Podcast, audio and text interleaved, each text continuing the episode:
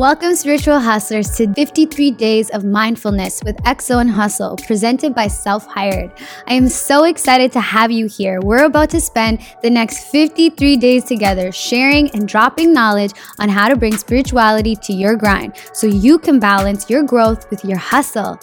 This series is based off the Mindfulness Deck, an actionable 55 card deck designed to take you on a journey of self understanding, healing, and habit building. The Mindfulness Deck is now available for pre order at xoandhustle.com. And remember, I love hearing your breakthroughs, so make sure you join the conversation online at XO and Hustle on Instagram. All right, let's get into it. Today's episode is brought to you by Delush CBD. Delush is a holistic lifestyle company that infuses hemp CBD into your favorite wellness and skincare products. Since we're all about love and good vibes, Delush CBD products are thoughtfully curated with non toxic ingredients and are cruelty free. Every product is handmade with all that love and good good. You can use the discount code XO and Hustle for 15% off your next order at delush.ca.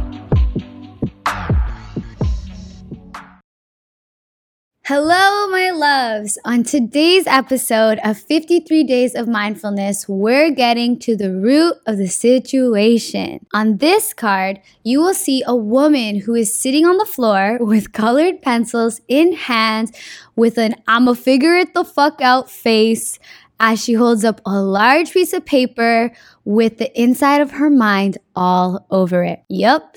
Getting to the root of the situation means cutting the fucking bullshit and getting to the icky sticky stuff at the bottom of all of your problems.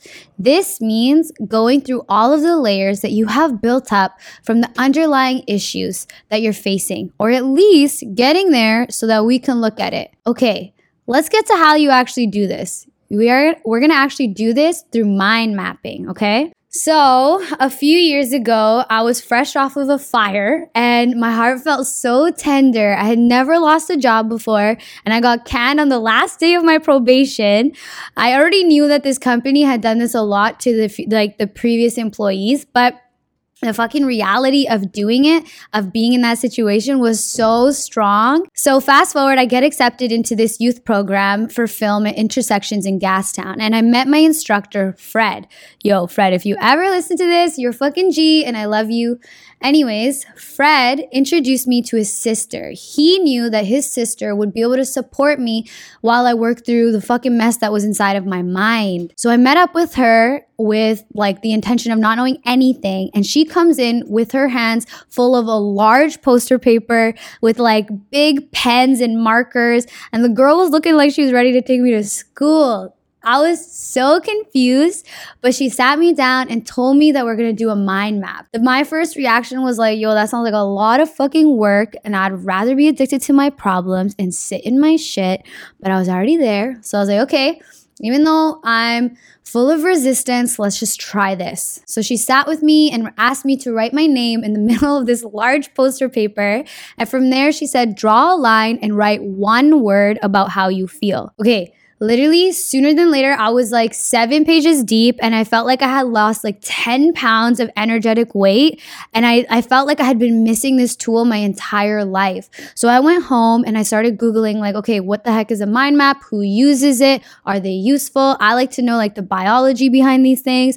And let me tell you, there's so much research on how useful mind maps are for you. And now I use it in pretty much everything I do. They're dope for whenever I feel foggy or irritable or when I can't understand my own fuckity energy and I just need to get to the bottom of what, what's pissing me off. Because when you're seeing your thoughts on paper, you can actually see the problem that's inside of your mind.